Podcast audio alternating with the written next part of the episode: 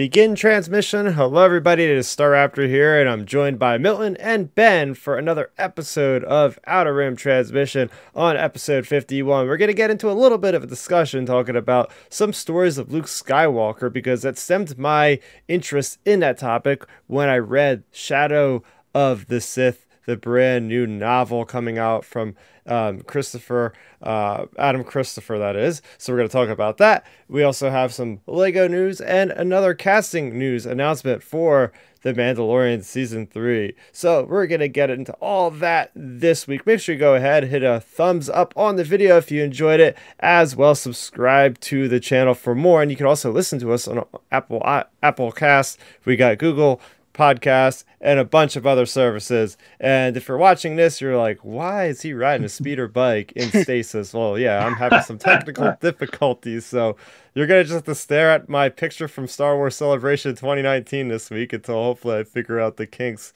next week. This is what he, what happens when you start messing with OBS settings and then you just lose everything. So hopefully I'll get that fixed. But that's enough for me. How's everybody doing this week? I'm good, man. I'm glad to be back on the podcast. Um, you know, I am excited for this episode. We have a lot of good things to talk about tonight, so let's get into it. Yeah, same here. It's gonna be it's gonna be a great episode. I think uh, you know we have a really fun topic to talk about, and there's plenty to talk about for that topic.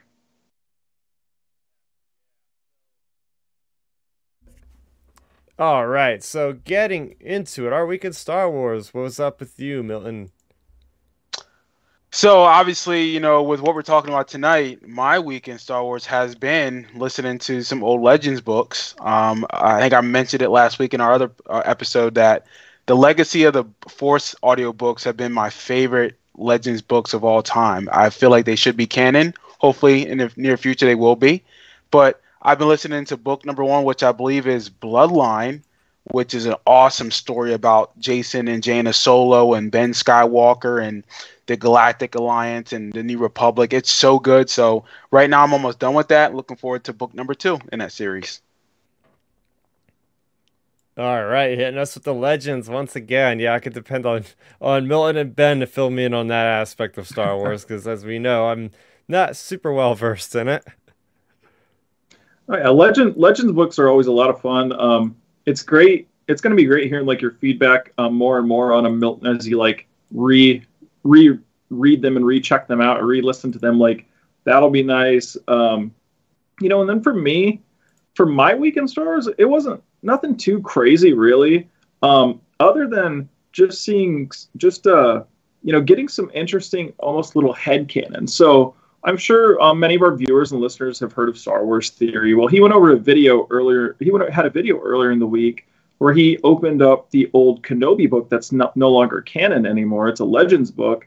And the cool part about that book is he found a paragraph in it where Obi-Wan is reminiscing in his hut on Tatooine and he was thinking basically about like uh, you know just his past and everything and the reason he ended up choosing the name Ben in that old book was because Satine used to call him that so like I thought that was just a cool little kind of like head canon thing that he discovered. It's like, oh, that's a cool thing, you know, just to uh you know, sure, it's there's really no canon explanation to my knowledge right now. So it's like that's kind of a cool little head canon thing just to put in there like, oh, that's that's why Obi-Wan's named Ben. Yeah, it's really cool because it's interesting about it's it's always a normal name, right? Ben is such a normal name in Star Wars, right? It's an earthy name, so it's like, huh? You got Obi Wan. How the heck does it become Ben? why is it Ben? Why yeah, I don't get that. I mean, I, ne- I never understood why they picked that normal name. However, it, it does fit him if you know the character of, of Obi Wan Kenobi and Ben Kenobi, so it, it works. Uh, I mean, they, they could have gone with some weird, bizarre Star Wars name, but Ben Kenobi seems to be a great alias for him at the time. Yeah. Oh, definitely. Oh yeah. Oh yeah. And as far as me, or or as far yeah, as far as I'm concerned here, uh, sorry uh, if I'm stumbling. I'm trying to do settings at the same time. For those of you wondering what's going on with him tonight, I'm like trying to multitask a little bit because I think there's a way I could actually figure out how to get me in here. Um, so I will talk real quick, and then I'll leave it to you guys so you can kind of take up the the speech here, so I can figure this out. I think I have an idea to fix it. Um, talking about why this is all happening tonight, I decided that I want to try to maybe start streaming more of the Old Republic, and well, that led to a can of worms where I was like, okay, I got to change my settings because my game capture is looking like it's like a slideshow. And then I figured out, oh, I have to change this. Oh, I have to change that. Oh, it's looking better. Oh, it went back and it regressed and everything else. So I had a lot of fun from the Star Wars The Old Republic that I have played, but I'll be honest, I spent more time just flustered with uh, changing settings. I'm like, okay, maybe I need a capture card if I'm going to try to do this because whether or not it's the video card or something, who knows? But besides that, I um, was also organizing a lot of my room as far as figuring out okay, I have to put all these comics that I've collected that I've just kind of put in a stack over like uh, literally months now. And I had this huge stack of uh, probably about 50 comics. And I was like, all right, I got to do something with these. So I sat there and I organized. I had to put some in storage. I had to make another box up for like to store the comics, like the long box. Put more books on my shelf in the box so I could put more of the newer books on there because at the rate it's going, that entire shelf was going to be High Republic books because I showed you guys a picture and it was literally 10 books and it's only been going on for a year, not to mention all the comics and everything else. So I'm like, all right, that, that, that last shelf in the, sh- in the bookshelf is basically a dedicated High Republic shelf. Um, and then eventually I'll, I'll get another bookcase or do something with it. But for now, most of my books are in copier boxes. So that was really my Star Wars week right there. nice. Yeah, I remember we, we got that picture, and like I said, that's a legit collection. You know, you're on top of it better than me, so I'm not really good at the whole uh, new, or I guess the High Republic yet. Yep, yep, yep. So, yeah, so we're gonna get into it. As I said, um, this week we have a couple things that came out. Uh, we have Star Wars Darth Vader issue number 21, and we have Dr. Aphra issue number 19. So I have my reviews for those on the channel and kind of getting into the precursor of what our discussion will be. Um, StarWars.com put out a new excerpt, the first excerpt for Star Wars Shadow of the Sith, written by Adam Christopher. This one's coming out, I believe, in the beginning of June. So the idea with the story is it's like an adventure in between Return of the Jedi, in between the events of Force Awakens, where we have Lando, we have Luke, and they're mm-hmm. kind of going searching for Exegol. Kind of like that story. That's a story we heard about in uh, what is it? The the Rise of Skywalker. We were hearing about. Oh yeah, Luke started yep. to find this place, and he kind of gave up or whatever happened. So this is that story. So they gave us a really cool excerpt, very long excerpt. I will say it's probably an entire chapter of Luke at the Seeing Stone on Tython. Yes, that that same location from uh, the, the episode six of season two of The Mandalorian that, that Grogu was on, he was on that same place. It must be like a Vergence in the Force or power because he is able to actually, he's had visions up until this point about Exegol. He didn't know it was called Exegol, but then when he went to the sightseeing stone, I guess it was able to amplify the power through the Force. So right. the way it's described is almost like something from like the Last Jedi, where and this this could strengthen the Last Jedi a little bit because he actually like does like a force projection to Exegol. And he's like on that planet. It's described exactly as we would see it very dark, lightning hitting the surface, cracks in the surface. And then he's set upon by these like nine like force apparition ghosts that have like red lightsabers and are in cloaks. It, it kind of reminded me of like the Nazgul from Lord of the Rings or something. And okay. Well, Luke is fighting these things. Like it's insane. He's got his green lightsaber, but yeah, again, like his body is back on on Tython, but he feels like he's physically there on Exegol. And he's fighting these things and he's like literally like slashing them for like lethal blows. And his saber just goes right through him and it just like collates into like dust. Like it's these things are impossible to kill. And it's and, he, and it, it goes on for a while, like a while that he's fighting these things. And next thing you know, there's there's a cloaked figure that arrives with a blue lightsaber and this thing just like takes out i'm pretty sure it just makes the the force like creature things cultists like run away And then Okay. and then and then Luke looks at him and it's freaking Anakin Skywalker. Like Anakin Skywalker appeared on Exegol in a Force Ghost manner to help his son fight off these like dark side manifestations or something. And I and Luke I forget exactly what Luke said to it, but I was like, holy crap, like this is the kind of like stories I was hoping to get from Luke for a long time. Like we always wanted to see like what that would be, that conversation between Anakin and Luke. And it it looks Mm. like this book, if it keeps you know, if it goes the way that this chapter went, it's gonna be pretty much an essential Star Wars story. Right, right. Well, no, I, I agree. Like it's go go ahead, Ben. So what I was thinking with that, like, I, I mean, I'm sure Milton's probably thinking, or both of you might be thinking along the same lines as me. What you just described right there, Chris, was better Luke than we got in the entire sequel trilogy. Like that, that sounds so much cooler. Luke, these Sith Force Ghost things, Anakin, like all these things, like that's so cool. Like, like that type of stuff. Like, why not give us that? Like that just sounds awesome to me. Yeah. I Like- I don't know, but I mean think about it. Like that's something that we've been waiting for and they just put it in a book. I'm like, "Holy crap." Like this is pretty big. Yeah, and and this is where, you know, I I cut out cut out there for a minute, but I know where Ben was going. Yep. But it's like there there are books where Anakin and Luke had conversations post Return of the Jedi, and I believe the one trilogy, and then this is tied into our whole podcast, is the Dark Nest trilogy. I'm pretty sure. Yep. It's whenever it's like the swarm, unseen queen, the swarm war, and something else. But I'm pretty sure Luke sees like hologram holocrons of like his dad, his mom, and all that type of stuff. And I know Leia has a conversation with Anakin at one point, and it's like, man, we needed that in the movies just to just to validate all the trilogies together. Um, and after I, I read part of this excerpt, it was really good. I need to finish it. I actually probably will get this book on audio eventually. I do want to know about Exegol more and more about Luke's journeys. I think that's what we're all missing when it comes to Star Wars over the past eight to seven years since D- Disney has bought them. What has Luke been doing for those 30 years?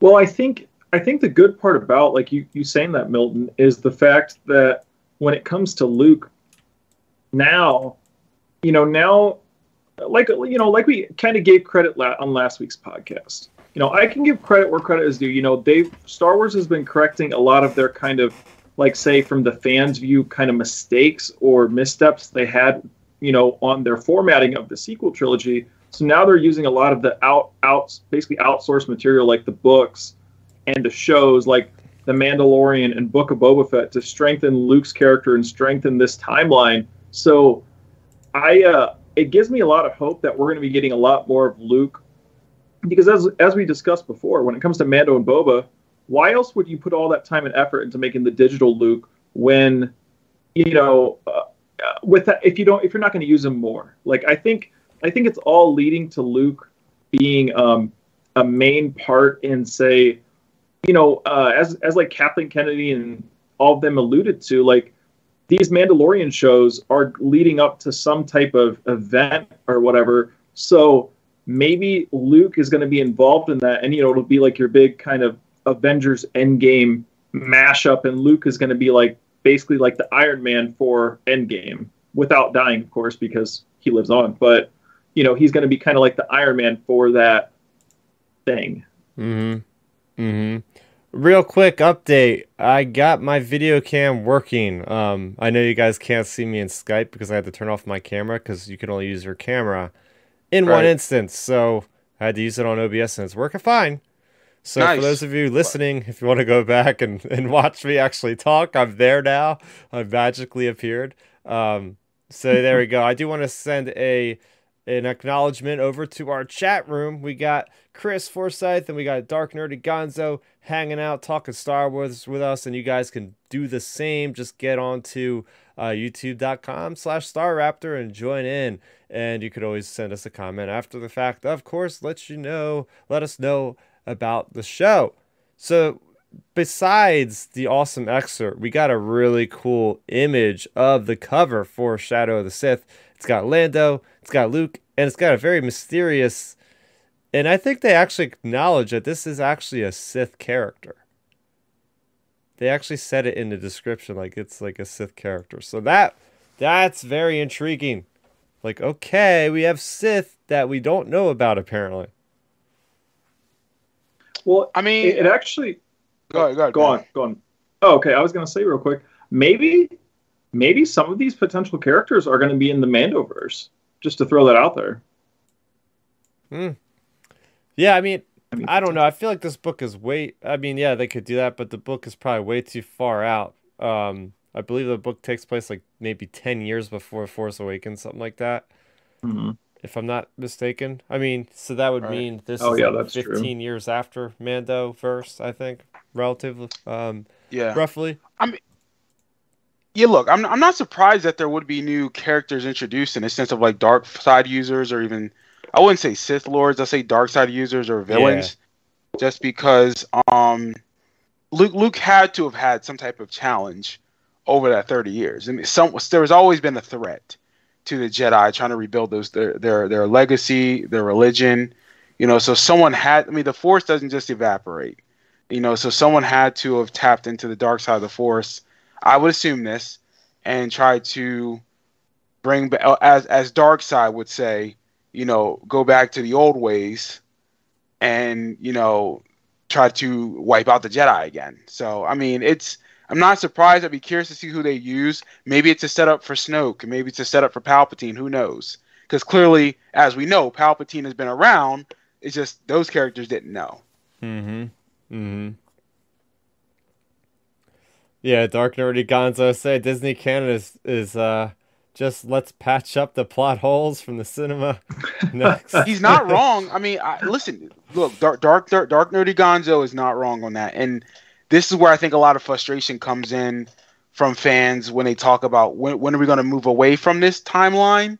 And part of it is I, I still like the timeline. There's a lot of story to tell, but I think because of how the movies played out, it's like we already know the end game, so you have to try to fix the movies because not everyone's receptive to them. Like Mhm. that that's what they're doing. I mean, Ma- Mandalorian and and and uh, Boba Fett has made us love Luke more because it's like, oh, they're doing Luke right, even though he wasn't Yeah. done well in the in the sequel trilogy. In most people's opinion, now there are people out there that love Luke Skywalker in the sequels, and I respect them for that. However, Well, well, th- a loud majority do not like the way they, they did Luke Skywalker in those movies. So now they're trying to fix them in books. They're trying to fix them in, in shows. You know, so it's, it's just being real here. Oh, 100%. Like, I, I agree on every single one of those points you just made, Milton. When it comes to Luke, you know, they're just trying to basically kind of have a makeup with the fans like, hey, sorry, we kind of made everybody upset. So let's just make Luke amazing again, which is Mhm. great. Like, of course, you know, we want to see it now, especially the way we've seen Luke in like Mando season two's finale. Like, seeing him kick kick ass like that, like that's amazing. So we need Mhm. to see more of that. And you know, we've discussed it um, a few months ago on here when we were t- briefly discussing the Last Jedi.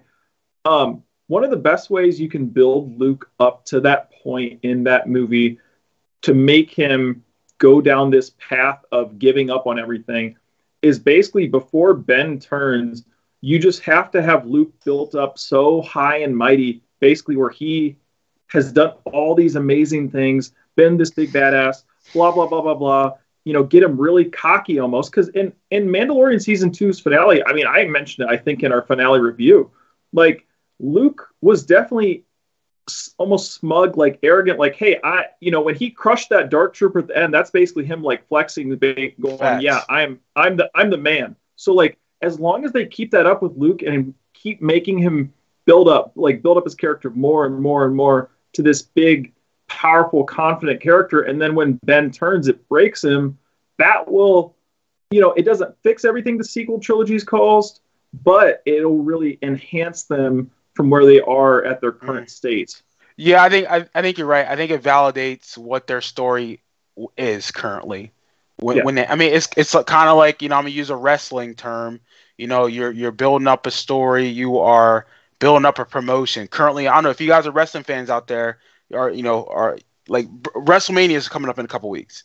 Right now, their big storyline is Brock Lesnar versus Roman Reigns, and they've been building that for eight months. You know, and it's like someone has to be a heel, someone has to be a hero or a baby face. So you got to build up those brands to validate their character and eventually validate whoever loses or wins to put the guy over or let the let the wrestler lose in grace. You know, it's I get that. Um, because you know it's predetermined. Spoiler alert if you're a fan of wrestling. But it's like with the Star Wars movies, we know where it's predetermined how it's going to end. So I do see them, okay, let's build up Luke as a baby face and then like let's tell his story as a as a sad character, you know. Yep. It is what it is. Yeah.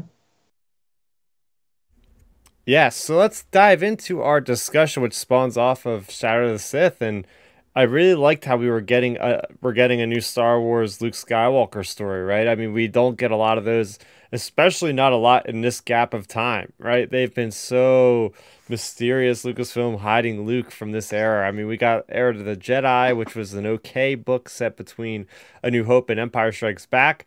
We got in Shattered Empire comics, which I'll talk about in in the next couple minutes here.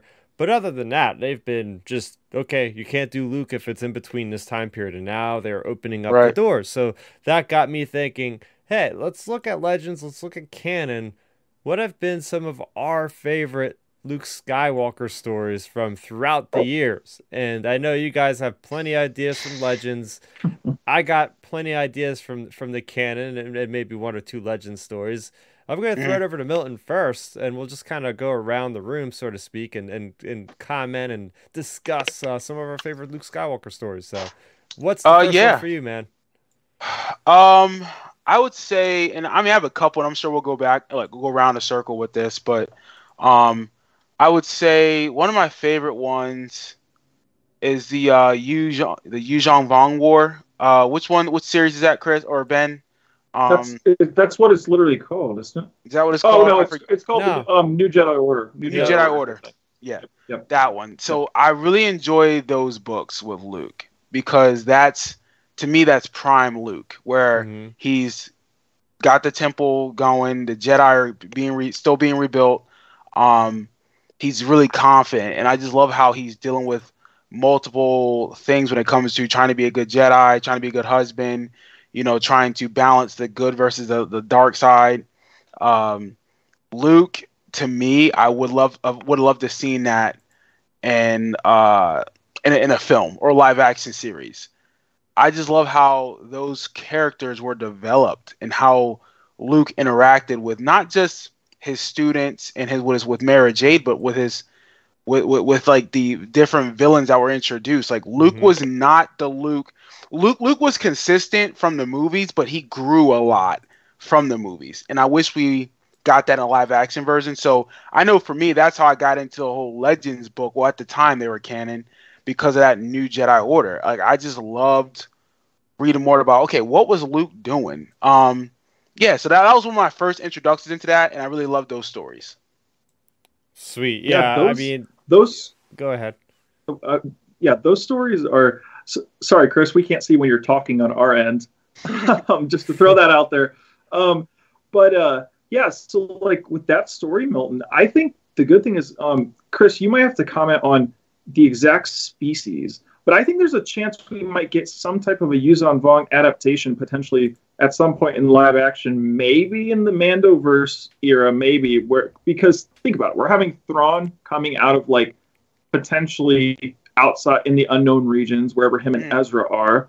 And then, you know, what what could cause this like big potential war?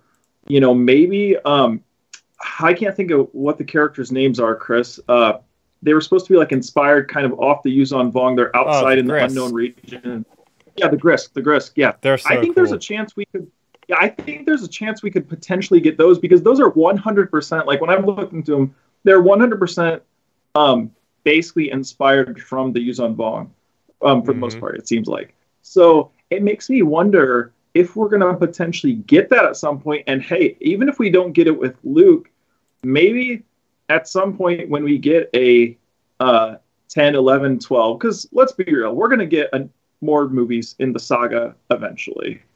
So it makes me wonder maybe that could be the big threat. Like instead of having a Sith Lord to fight like Rey and Finn and Poe down the road, maybe we're going to run into the Grysk. Like I think the Grysk have a good chance of maybe being in, say, the Mandoverse, potentially being like the big threat, like Thrawn and everybody deals with, or maybe, maybe down the road. But I think that's a um, potential, and you know, it, just brings up more like fun things to talk about, especially when you know we're on the subject of legends with, especially with the Yuuzhan Vong series. Yeah, they're those last bastion of heavy legends material that we haven't really touched upon. I mean, we've got well, yeah, I mean that whole era, right? I mean, you got Mara Jade, you got that. Well, there's a lot of other things, but I I feel like a lot of people really are wanting that big outer threat to come into play. Yeah, well, and that's the thing though. Like with without those Luke stories, I mean, we got such great character development because of these supporting characters. That's the thing. Like it, it's is not necessarily you know Luke's main story. I feel like those leg- those legends books, and, and I'm sure you know the the group chat might agree with me here. Those legends books really developed you know other supporting characters that people love to like they love to love. You know, Mara Jade, Jacen and Jaina, Ben Skywalker. At one point, Anakin Skywalker was in those books. Um, you know, I think uh, what's his name? Uh, I mentioned him earlier. Um, Wedge Antilles got a lot of love in those books. Yep. You know, it's like like those supporting characters got a lot of love and it grew their characters. Yeah. Those mm-hmm. books are what made me like Wedge actually because Wedge to me up to that point was just a pilot in the original trilogy and then those books made me be like dang, that's one of my favorite side characters in Star Wars. Oh yeah. Oh yeah, there's so many rich characters that were brought up in that. Um, but yeah, I mean, going a little bit deeper on Luke though. So, were there certain moments from the series that were standouts for you for Luke, um, whether it be action or just big character moments in general? Um, well, when it comes to action, Luke actually could like fight. Like you can like so right now because I'm listening to, like I said, Legacy of the Force, which is the next, which I think is the third set of like canon books after um, New Jedi Order. Luke's powers have enhanced significantly. Um, he's more in tune with the Force. He's more confident. Like you, you can. So whenever, that's why I love the audiobooks because how they read the character or they perform the character, you know that Luke is just on a different level. He's OP, but he's still very much humble, but also he does worry at times, but he's in control still. You know, like he's just he's just a more enhanced version of Luke Skywalker from Revenge or excuse me from Return of the Jedi, and you can you can get a sense of that. Um, he he knows what he needs to do. He knows his purpose. He knows who he is as a man and as a Jedi, and he I think he came to peace with who his father was and his family's legacy. Mm-hmm. Mm-hmm. I like but he, that. But he can kick. But he, but he can kick ass. Like you can definitely the way they describe him in the books with using a lightsaber, you definitely tell he put some training time in after uh, Return of the Jedi. Hmm. All right, so transition over to Ben. Give us one of your yeah. favorite Luke Skywalker stories. Well, well to wrap uh, Milton's Yuuzhan Vong part, uh, another interesting part I really enjoyed with Luke in that series is like down the road when they're really eventually getting um, into the fight with the Yuuzhan Vong, the, the cool part about those species is like, you know, when Luke's facing them, it's great seeing like, you know, as you just said, Milton, Luke's so powerful and OP and everything. But then when he starts really getting into the thick of things with the Yuuzhan Vong, like they're pretty much like outside of the force where mm-hmm. he can't like directly sense them through the force. So he's basically not getting the advantage of being a force user fighting them. So like that's one of the best parts. Like Luke's so powerful, and he basically has a good opponent to face against. So like I think right. it's a great, um, I think it's a great uh, opponent for Luke to have versus just like a stereotypical Sith Lord in that series or something. Yeah, for sure. Mm-hmm. Yeah, mm-hmm. but uh, yeah. So just to throw that out there, but yeah. So with me, I would say my favorite, or one of my favorite Luke stories. I mean, we'll get into plenty of them, but one of my favorite Luke stories in general from the um the the old canon, or I guess legends now, but the legends is I really just liked his character development um, when he I don't remember exactly which book it was if it was Heir to the Empire or um, or one of the other book series where he first initially starts interacting with Mara Jade and their relationship develops.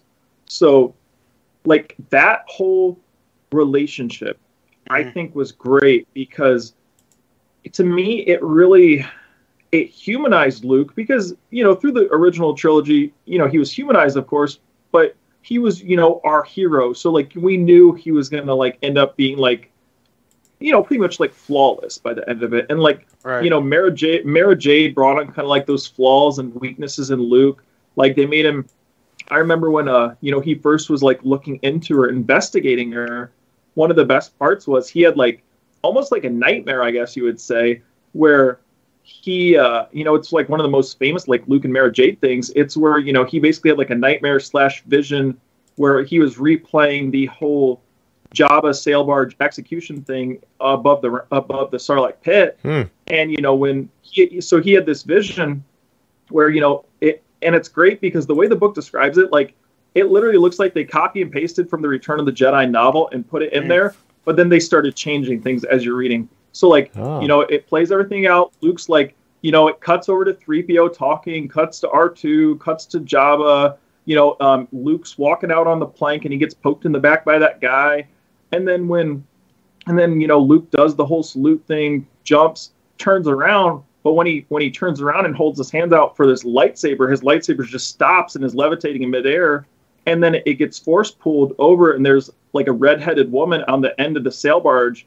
and she pulls it over to her, and then he like snaps out of it, you know. right. So like, like that was one of the best, like I feel like most iconic like Luke slash Mara Jade moments because it was like a whole kind of like retelling of Return of the Jedi, like kind of like a what if scenario for Return of the Jedi, and then it makes you look when you watch. Like I remember the first time I read that book, I think it was in Heir to, the Heir to the Empire, the Thrawn trilogy. But the first time I read that, the first thing I did after reading that chapter I went and turned on Return of the Jedi and fast forwarded to that part and was like, man, so like she could have potentially been right here on this sail barge. Like, Yeah. Oh. yeah, I forgot oh. about That I was- forgot yeah. about that. Yeah. yep, that was one of my most favorite like Luke, Luke things was like, holy smoke. So like he he had this vision that she was going to be right there on the sail barge, and and the cool part about it was so this vision slash nightmare. So this was he was basically looking back uh, um, to he was basically looking back to before they made the plan. It wasn't just like a vision of a retelling. Like he had a vision like looking back and it was like changed or whatever. It was like a vision where he was going over the entire plan again. So like he was looking back on it and you know had that had that pop up basically. And he was like, Right. "Whoa, what is this?" Wow. Okay. Yeah, it's interesting having characters in specific areas that didn't exist, you know, prior to certain movies. That's always something mm. fun to go. Like a lot of the books do that. It's like, oh, there's there is uh, that one character bounty hunter over there on Endor, you know, with a sniper rifle taking out some stormtroopers or rebels or whatever. And Yeah. it's like, oh yeah, let me look in the background, see if I can see her. Yeah. Right, right, right. Uh, I do want to acknowledge. Uh, go ahead. No, about to say, and you acknowledge the guys in or the group chat, and I have an, I have two more that I know. One, I think Ben's not going to remember, but go ahead. Oh no, okay. So I was gonna say Dark Nerdy Gonzo also agrees with Milton about New Jedi Order, and he also chimes in one of the best moments uh, is is uh, the Dark Empire. And that's the thumbnail of this of this image. So has Yes. anybody read Dark Empire? Yeah, I'm about to say. So, Dark Empire is my one of my other favorites, but I'll get into that second. Ben, I don't know if you remember these books. Do you remember the Jedi Prince series, which the first one was the Glove of Darth Vader? Do you remember I that feel, book? well, I feel like I, I feel like I do. You once you get describing them, I feel like Okay. So there's like- I there's probably like- read them. I, am sure I've read them. It's just been Yeah. a long. So there's like there's like six books, but the first one's called The Glove of Darth Vader. and it takes place a year after Return of the Jedi. Like Empire's in shambles. There's not really a leader. So do you remember when there was like a there was a character called like Trioculus or something? He had like that third oh, yeah. eye. Yep, yep, yep. I and they were trying to say like he was the heir to the Empire and he was like the son of Palpatine. And so then like whenever they found the glove of Vader, they said whoever has this glove is going to be like has this power. It's it was very science fictiony too, but it it worked because that guy pretty much was Thrawn before Thrawn, if that makes sense. Hmm. And I haven't read the other books. I read the first couple because I remember the first, and I'm looking at them right now because I remember reading, um, obviously Glove of Darth Vader. I've read the Lost City of the Jedi, and Zorro Zorba the Hutt's Revenge. I remember those three. But pretty much that whole series of books is about this guy who's like the proclaimed quote unquote son of Palpatine, hmm. who is now destined to rebuild and run the Empire. And he has a glove of Vader, which I guess makes him like the quote unquote like you know he the the ultimate leader, or whatever. It's dope. Like I need to actually go back and reread those. I've forgotten a lot about those books, but I do know Luke was still trying to. He wasn't as good yet Luke as we seen him later. Like he was still nice, but he wasn't developed or he wasn't confident yet in his abilities to be a Jedi. Hmm. Okay. So yeah, got, so, yeah, so check out those books. I'm pretty sure it's called the Jedi Prince series, and the first book is the Glove of Darth Vader. Like that cover is fire. So I've I got never I mean, heard of this book or this series before. Yeah, I'm I'm looking at it right now. Yeah, I I definitely read those those three um, Milton the Glove yeah, of Darth Vader. Because those first the, three the, were the ones that like yep. I remember really reading, and after yep. that I fell off. Yep, I've 100% read those. I'm I'm looking at them right now. Yep, yep. So I mean, group chat. I mean, or not group chat. Uh, uh, uh, guys out there in, in the chat, please check those books out. I'm telling you, the Glove of Darth Vader is part of the pre, I believe the Jedi Prince series. You won't regret them at all. They're easy reads from what I remember the first three. I don't know if they do them on audio, but check them out. They're gonna be fire. I and then as for what Dark Nerdy Gonzo said about the Dark Empire, oh, he's not wrong. Like those, man, the audio versions are fire. Like Luke is ultimately OP in those books. Like he's he's overpowered, and I love that. love it. Like because because at one point Lando describes Luke, I think and may, maybe Dark Nerdy Gonzo can remember this. I remember in the book, Lando describes Luke doing something with the Force, and he said it said it reminded him of Vader, like he pulled down a Tie Fighter or or a Star Destroyer. I can't remember, and it was like, bro, it was. I was like, wow, Luke is on point, and obviously, spoiler Palpatine's in that first when he comes back. You know, that's the whole cloning stuff with Palpatine. Hmm. All right, so I will go next, and I'm going to pull from a reference that I already made earlier in the show, and that's the Shattered Empire comic book series. So it's a four issue event series. It was one of the first things released in like the 2015 era of Star Wars when everything was exploding because uh, Force Awakens was around the corner, and this takes place literally like the Ewok ceremony and then beyond. So it's like literally the next like scene after Return of the Jedi. The last issue um, actually introduces Poe Dameron's mother. She's she's in a shuttle, and or no, she's she's flying an A-wing and sees a shuttle come out of the Death Star, is about to destroy it. And it turns out to be Luke flying away from from the Death Star, and he's using like the Force to like throw off her targeting so she can't kill him or whatever. But then she goes on a mission with him to find like this Imperial place to find like this Force tree and the force tree is significant because that's actually the same kind of seedling that was at the Jedi Temple on Coruscant, which I, I think you do see in one of the episodes mm. of the Clone Wars. Right. So that that was pretty cool because that that was something kind of special where it was like, oh, this is our first like canonical like Luke Skywalker yeah. story after after Return of the Jedi. We've all been chopping at the bits to see what Luke has been up to.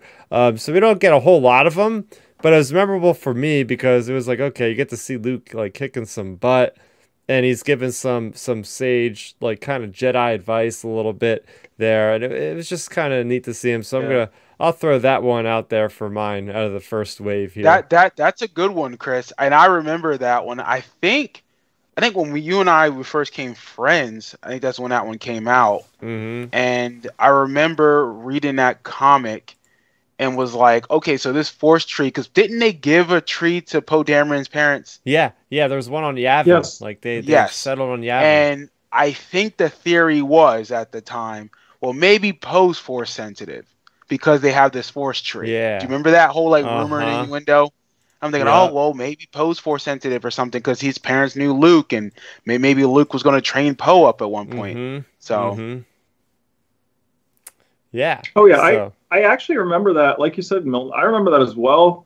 Um, I think it. I think it. Like you said, it was around the time we started really um, talking with Chris more and everything about all this stuff. And I think it was like I probably before I read that because I remember I read that as well. And you know, like you said, the theory was going around like maybe it's Poe who's going to be force sensitive, or he might end up being a Jedi Knight or something.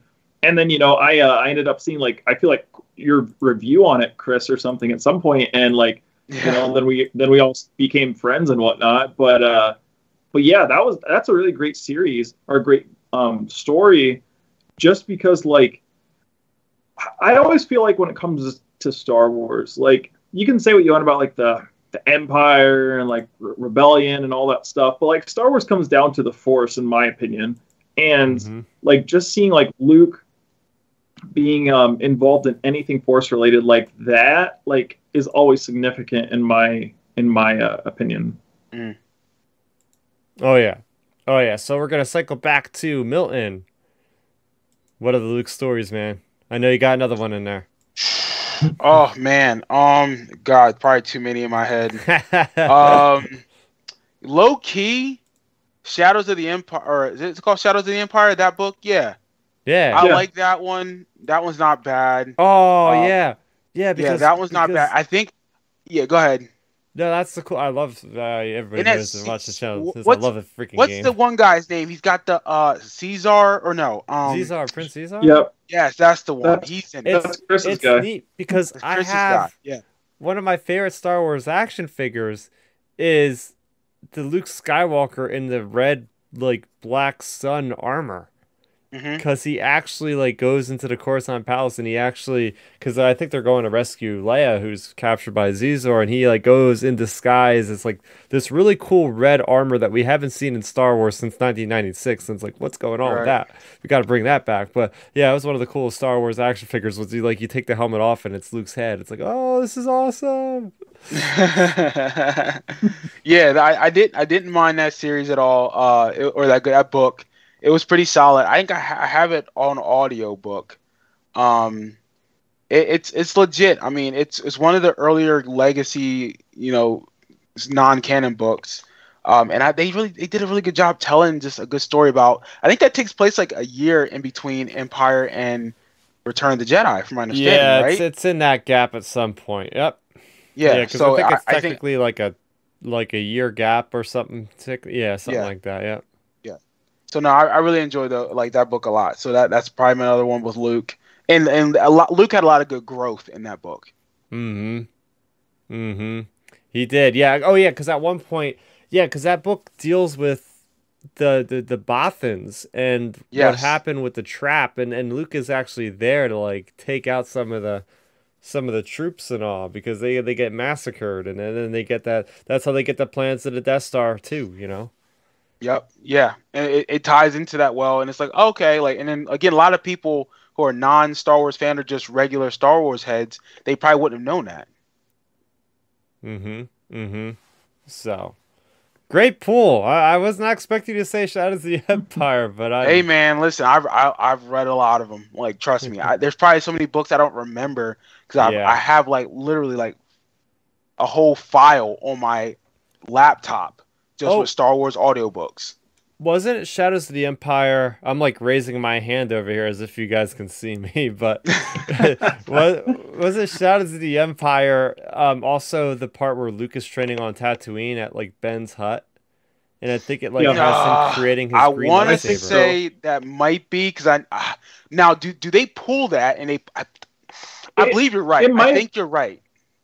or, or it might have been it was either shadows of the empire or it was the first book of the thrawn trilogy It's one of the two No, it's gotta it's gotta be Shadows of the it? Empire because I think it's this because like he's trying to get the crystal. green Because he's yeah. Oh uh, yeah, yeah. Okay, yeah, so, yeah. It was Shadows of the Empire. Yeah, yep. because he uh doesn't he do the crystal and there he does like the auth- uh, well then it was like the um synthetic crystal for the Oh. saber Yeah. right I don't Yeah. know anything about what's a synthetic crystal. I'm- i'm pretty sure like and again hopefully the maybe the chat might know but i believe in one of the books i think it might have been that one like luke finds uh ben kenobi's journal and he t- that's how he learns how to build a saber. And then he's because he can't actually get a kyber crystal because he couldn't find them he didn't know how to find one. So he had to like get some type of like crystal to make it synthetic was why it burned or it bled green. Hmm. And he had he, it's a synthetic crystal in his saber and again this is non-canon at the time but i'm pretty sure they they they, they discussed that in one of the books why this the saber is green and not blue or white or red anymore because he had to get a synthetic crystal which made it green wow. I'm, I'm So- pretty sure that was Shadows of the Empire. Mm-hmm. Yeah. But um I, I a low key this one I'm not super familiar with, but I read maybe X but I like the cover of this book. The uh was it the Shadows of of uh Mindor or something? Oh Is yeah. that the Luke Skywalker Adventures or something? Mhm. I read I read a couple like pages. It's fire, but I love the cover of that book because Luke looks like he's about to wreck shop. Love it. And he's he's will he's wielding the green lightsaber. Again, I'm not familiar with that story because I read a couple pages of it. I need to actually get it, but I love that cover. I've always wanted to have that poster in my house somewhere. Mhm. Mhm. So And we also have Dark Nerdy Gonzo uh, chiming in. Yeah, he's like, "Hey, I had the same action figure, so I know we're both from the same gen. We're all of us are basically from like the '90s generation, so that's all that power of Yep. the Force goodness that we all had as kids." fact. All right, I'm probably gonna throw this one out there as a wild card. Uh, Dark Nerdy Gonzo is uh, really want us to talk about Shadows of Mindor. I've seen a couple of people when I was looking up online about some of the best Yeah. Star Wars stories. This came up. I've heard of it. I have no idea what it's about. Do either of you have you read it? So that, that's the one I just mentioned. That's the one I just mentioned. I read some like pages of it, and I, I don't know. I haven't read it all the way through. I need to now. Is is that book on audio? Does does does the chat know that? Because if it's on audio, I'll get it. um, because I if because I I'll read anything that's audio book or listen to anything. Especially Uh-huh. again, Chris, that cover is fire. Like it's so good. Yeah, Oh, let me see. I I'm looking right now. I'm I'm just looking up pulling up the cover. Like I, I can always tell if I've read a book just by checking out the cover. Um, yeah, you that's know, what I'm saying. That's why I know Like, I know I- I know I the feel like- cover. I just haven't read it all like, the way what- through. Like what's the saying? Um, so like in oh yeah, I've 100% read this book. 100%. Um, I uh, man, I don't remember a lot about it though, just because like like my thing is um like the saying in in like the NFL, for example, is Bill Belichick, the New England Patriots coach. He's been coaching for 45 years. Like he's forgotten more football than we will all know. And like me, I'm at a point like I've read so much Star Wars stuff. I've forgotten like more Star Wars stuff, you know, than I, you can even imagine. Just because we, I've consumed so much content. Like I've probably read m- virtually almost every Legends book that's available for the most part. Like in the mainstream, like I've read all the different series and things. Like I know I've read this this Shadows of Mindor book. I just don't remember mm. exactly what it's about. Yeah, I, I guess I'm gonna have to get that book now because I mean, I I, I need it. Like, I just love the cover. I know I know I liked it that much because anytime like I see a Star Wars book as a kid, and it, and the cover grabbed me, I'm gonna read it. Like it just so. Oh yeah, like like that book. Yeah, I remember reading that one. Um, see, like these type of things though, even though like we don't remember the exact stories potentially, like these are the things that built up so much pressure going into the sequel trilogies of what Luke should be because we had all of these like ideas and things like how amazing Luke was in Legends. And then like you know the sequel trilogy turns out how it is. And like sure some people may like it. It's fine whatever. But but the thing is like that's what you know, a lot of people like say on the side of the people that really enjoy the sequels and the treatment of Luke in the sequels, like I think that's the misstep a lot of people are looking over is like we've had basically leading up to the sequel trilogy basically 25 years of books like building up Luke's character in everybody's heads and even if you can't recall the stories directly that's still mm. in your sub is still in like in your subconscious Star Wars brain basically of how amazing Luke was. Right. Well, I mean, and, and, we're just giving credit to to, and this is where I think I think Chris might agree with me on this for sure, because Chris is a big book head and he likes comic books. But I think those books, and we love them so much because we have to give credit to those writers and those creators. Those creators have put so much time and effort in just building upon the legacy of what George Lucas started. And you can just ex- you can escape into that world of Star Wars whether you're listening to the book or reading it. You know, like mm-hmm. like how many times do we hear Chris talk about you know uh, Charles Soule or Claudia Gray, yep. or uh, uh, who uh, who's another um, Chuck Wendig when he's actually yep. writing something well. You know, like any of those authors in general, even more Matt Stover. You know, Timothy we talk Zahn. about Matthew, Timothy Zahn, Matthew Stover, James Luceno we can keep naming these people. I didn't know who they were. Karen, Karen Traviss was a great one too. Karen Traviss, Troy Denning, like these yep. guys and women are telling great stories, and, we, and that's why we love them so much. And I think a lot of times we get upset as Star Wars fans who just love the property so much when we see the movies come out, especially the sequels. Again, we're not trying to bash it. What we're saying is when we when we get those films, when we know there are rich stories that were already told just adapt them to live action because those people really did a hell of a job in great in bringing great character development, great content, and built and expanded the world of Star Wars. Oh, exactly. Mm-hmm. I mean, I mean, heck, Milton. Look, I mean, we with the uh, the Shadows of the Sith book that Chris brought up, we brought up to start this podcast. Like that story to me sounded more intriguing than than the Luke arc we got for the sequels. Like him going to Exegol, dealing with these Sith, yeah. Anakin, like that's all so freaking cool. Like, why not the hats? Like, like those are the type of things that just make me, like, you know, like you said, it just there's so many stories, and then we get the ones that come out on screen, and it's like, yeah. wait, what? Yeah, like who who wrote the, Chris? Who wrote that book? Who's writing that book? The new one?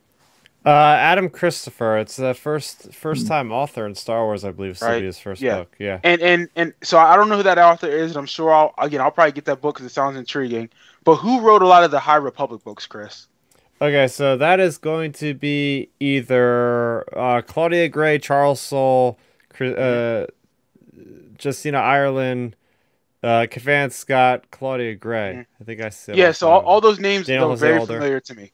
Yeah, they're very familiar yeah. to me, and that's what I'm saying. Like, we got creators out there who write the books, who was like they should be part of the film process in the sense of writing stories, scripts, screenplays, whatever.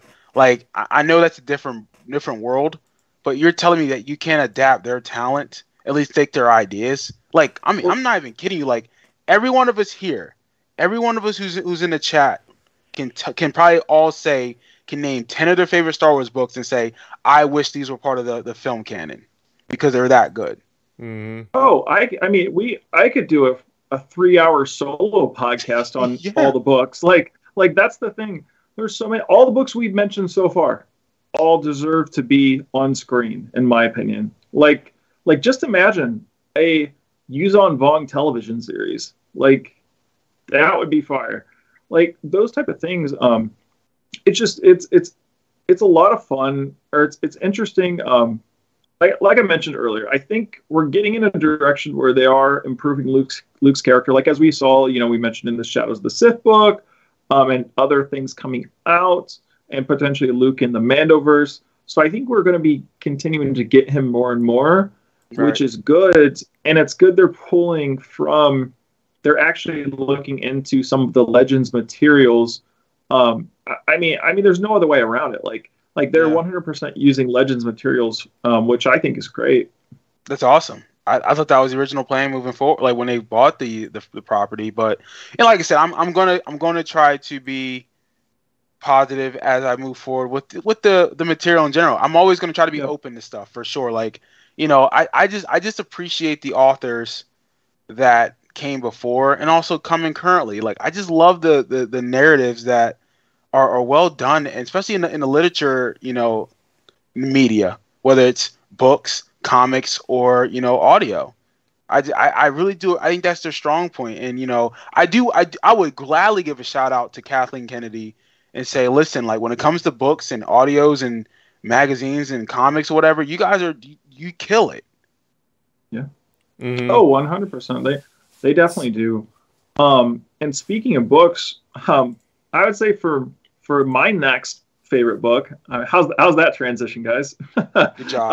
um, but uh, but uh, speaking of books, like see for me, I, while we were sitting here discussing this, I was swiping through um different books and uh, and things. I would say one of my favorite Luke books is the finale to the Legacy of the Force series. Um, it's called Invincible oh yeah. and and see like these these are the reasons as we just discussed in our um, discussion of of the state of luke as it is now um these are the reasons like books like this are the reasons why we have such high expectations going into the sequel trilogy and now the mandoverse for luke because in the invincible book um i'm pretty sure it was this one or it was revelation one or the other. It was either that or invincible. Anyways um it- so basically you're getting toward the end of the that series. Luke is at an all-powerful point because at this point in the timeline he is basically force awakens age. Like he's in his 60s and mara jade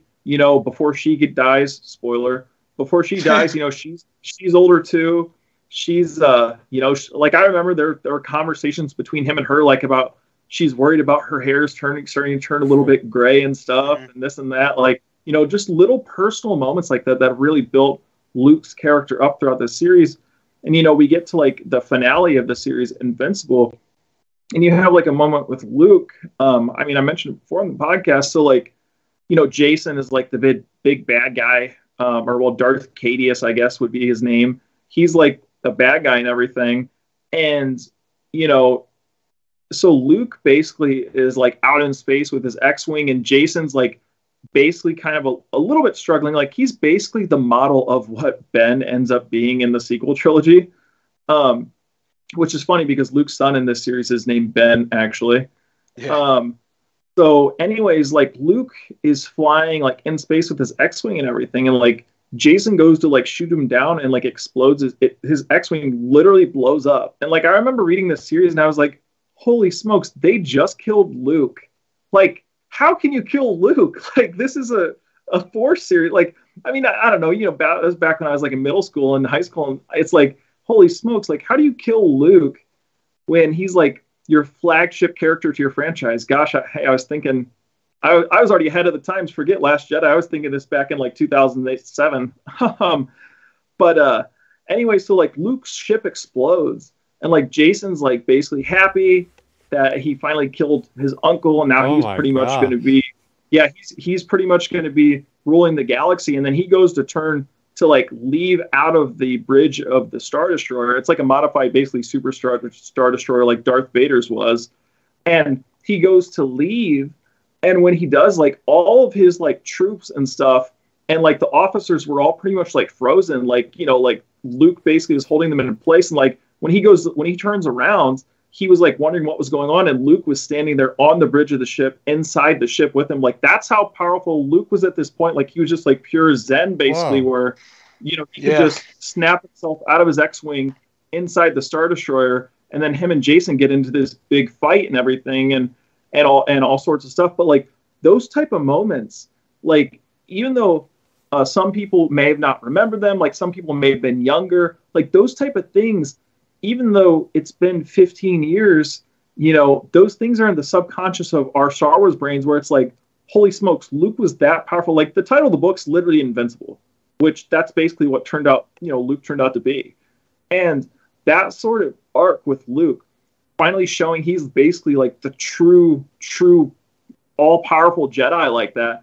Like, that's what sets up expectations. Things like, holy smokes, Luke was so powerful, so heroic, and everything.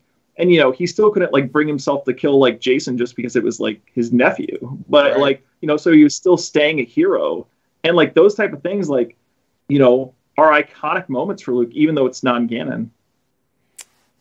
Yeah, right. It's those things that that matter when you're reading those books. You read the books, you're like, "Holy crap! Like we have to see something like this. The magnitude on the screen, just incredible. That that we have these stories to enjoy that that aren't just Yeah. on the screen. That the stories can Well, continue. think- Well, think about that real quick. Like, say we get into the Last Jedi, and we get in there, they're in space or whatever. Kind of replay this whole situation. Ben blows up like Luke in the Rebel ship, and then Luke's inside the the First Order ship with Ben and all of the First Order troopers. Like, that would be insane. Like, Yeah. like that. Those type of things. Like, you know, people talk about like I've seen people crack jokes about like Star Killer, like, oh, you what you want to see a guy pull a, a Star Destroyer out of the sky? Yes, we do. Yes, Yes. we do. Like that. yes, we do. That that's that's not that's not just some meme. You- No, you- you want wanna- to you wanna see why? that. Here's the thing, Ben.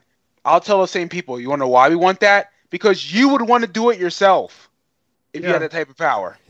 If I had the force, if I had the force, and you see this big thing outside, you could just rip it down. Like I'm doing it. that would be yeah like like like those type of displays of the force like like i said luke basically teleporting like that those type of things yeah we want to see that sort of stuff because that's incredible and like those are you know those are the type of things that have been built up over the years where it's like and then you know we get to these moments and people are like oh and then luke turns out the way he does. So like it's just uh you know that's just like kind of a realization as fans like you know i guess you have to like mega mega mega like lower your expectations as far as possible because you know uh that's happened but at least you know we we're kind of on a rebound now with luke and things like that. But but yeah i would say that's one of my other favorite luke stories just like him showing his like true raw power in like the finale of that series and you know like i said that was when he was like 60s almost 70 years old at that time because so the legacy of the force series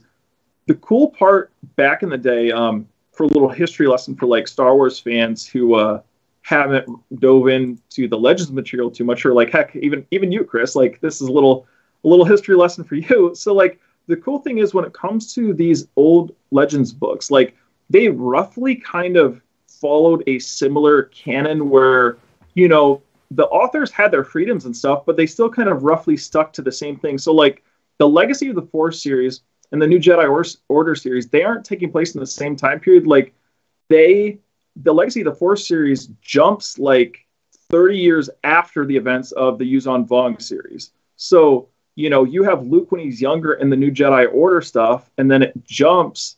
And like, and the cool part is like the early parts, like the Legacy of the Force series, is referencing a little bits and pieces of the new Jedi Order stuff. So there's still little connections here and there that value reading the other like the Yuuzhan Vong series. So that was your second one, right? Yep. Okay, so we're gonna each. Well, I'm gonna do one, and then we'll each go around one more time. We'll give one more. Uh, so my second one is a video game, um, and it's Battlefront 2. So Battlefront 2 had these like little vignettes of different characters and different levels, where it kind of stray from Iden Versio's journey. And one of them is where you're Luke Skywalker on Pillio, and you're going around, and Inferno Squad is down there with um, I forget the guy's name, Del Del Meeko So and and, and he, you you have basically Luke going into one of the many um, observatories of the Emperor that had left behind like these vast collections of Force artifacts and stuff, and Del Meeko like gets spared by Luke. So that to me was pretty cool because you get to see like this big moment for for Del Meeko, who's you know all his soldier, soldiers die, and, and Luke just gives some sage advice and basically is like, hey, like you know, uh, you're not trying to kill me or something. I'm not gonna kill you or something like that. So it's like. It, it kind of shifts Del Meeko's viewpoint. Like Luke has enough power to shift this character's viewpoint to where we see him like 30 years in the future and what he's doing then, based off of what Luke gave him as advice back then. Plus, you got cool little connections where he finds like the compass that we eventually see him with on um, the one planet of uh, Ahch-To in, in the Last Jedi. So there's some connective tissue there. But it was a cool time to see Luke like a little bit like like within a year or so after um, the Force Awakens, and we're seeing Luke going around the galaxy collecting all these Jedi artifacts. So that's how he has to learn because he doesn't have anybody to teach him. He's got to learn from holocrons. He's got to learn from like ancient Jedi texts. You know, I guess every once in a while he'll he'll get like a ghost force ghost call from Obi-Wan or Luke or maybe even Anakin, but for the most part he's he's self-reliant on, on learning himself and I love that I want to see more of that. Um, I think that could be a great book series right there. Like before we see Luke in the Mandalorian, like what's that 5-year gap of him going? What planets does he go to? What things from the old republic does he find and all that i think that could be like a cool like book trilogy or something um, so i know you guys at least ben probably played through that level right Yep. okay Yep. Yeah, I've I actually played that level too. I I Cool. had the second game. I actually liked the second one better than the first one. Um, I remember that, which was dope because I'm thinking, oh, maybe we'll get more Luke story, whether it's in a game or just you know Star Wars material moving forward. But I think that was a it was a good I guess cameo for Luke. yeah Oh yeah, like I think um, I agree with you, Chris. I think when it comes to that, um, yeah, that's a perfect idea. Like a, a little trilogy potentially for the five year span um, for Luke. I, I do feel like though the way they they're leaving those little gaps for potential, I think, animated series. I really do believe that. Like so, like maybe a five year series, like we might get an animated Luke. Uh, Lando type show or animated Luke, uh, the guy at the beginning of the Force Awakens show, the old guy. San Tekka Lord or San Tekka. Oh, San Tekka. Santeca. Yeah, Lord San Tekka. Like, I think, I think that's maybe what they're saving maybe those five years for, or maybe even it, it may just end up being in the Mandoverse era, anyways. But, uh, but yeah, I think that's a really good. Uh, again, like as I mentioned earlier, like I just love seeing Luke connected to the Force, like things related around it, etc. Like, and you know, that's a good idea for a book trilogy right there. So we're gonna go over to milton we're gonna do our final round of some of our favorite luke Okay. skywalker stories This is from a video game as well. Um, and I I played this. I've been playing this game for the last couple weeks, but it's the add-on DSL to the uh, Force Unleashed game. Whenever Dark Star Killer is searching for Luke and those guys on Hoth, and he fights Luke on Hoth, and Luke is like you know he's he's tough. Like Luke Luke is not a Jedi yet, but he's been learning the Force. Um, but how they do his character is really cool because he's like, I'm not scared of you. You know, he's like, you know, just like your, it's like I killed your, and Star Killer says I killed your father, Darth Vader. He's like, no, my father was a, whatever he was. He's like, no, like he was Darth Vader, and he didn't know clearly. And then Luke gets his ass whipped by, uh, by uh, the Dark Star Killer. And what's cool about that, and I forgot, was whenever Luke's getting wrecked, it shows the Millennium Falcon escaping like it does in uh, Empire Strikes Back, but instead of them escaping, Star Killer holds it with the Force, and he's like, Oh. either I'm going to kill your friends, or you like give into the dark side and like you know join me. And Luke actually gives into the dark side and uses like red Force lightning and Oh. like sets his friends free, and then he becomes the Dark Star Killer's apprentice. And that's how the crap. how's how that's how the level ends. oh wow Like, it, that's it, it's crazy. cool, man. Like it's I don't know if you played that DLC of it, Chris, but like that level's dope because like there's three of them. There's three DLCs for the Force Unleashed. It's um obviously the Dark Star Killer looking for Luke Skywalker. That's what it's set up. But he goes to Tatooine where he fights Boba Fett. He whips him, and then he fights Ben Kenobi. Ben Kenobi gets wrecked, but he allows them to escape from Tatooine. Pretty much, you go hmm. through the movie from like the Yeah. first like part. It's dope. So it, it's pretty cool. so I, I love that. So I love how Luke gets wrecked by the Dark Star Killer and becomes his apprentice. that is pretty cool like it's like the what if star wars A what if? Yeah, it's pretty Yeah. much because I because actually, speaking of Luke, you know, and the Force Awakened or the Force Unleashed two, I believe this happens also. Ben, do you remember that extra DLC where they go to uh uh, what's the forest planet? Um, Endor. Endor. Yep. And he's hunting down Han Solo. He kills Han Solo, kills Yo. Chewie. Oh yeah, Yep. it's dope. It's dope how they do Oh yeah, it. that's But then Yeah. Leia, he gets to Leia, and he's she's like, well, yeah. Ever since my brother fell at Hoth, I've been studying the ways of the Jedi, and Oh, she fights Dark Star Killer. what with a And- lightsaber? Yeah. Oh yeah, it's it's fight, dude. You gotta play it, Chris. Chris. I played it. I just don't so good. remember any of this. Yeah, Chris. Actually, no, go go on YouTube and watch the videos. But if you, playing it's fire too. Yeah, because then at because then at the end of that episode, you see again they they cut to a shot from Return of the Jedi where Palpatine's in a chair saying, you know, we're going to destroy the rebellion, blah blah blah. But then he looks at Vader. He's like, "Oh, you think I didn't know you were going to use your guy to try to stop me?"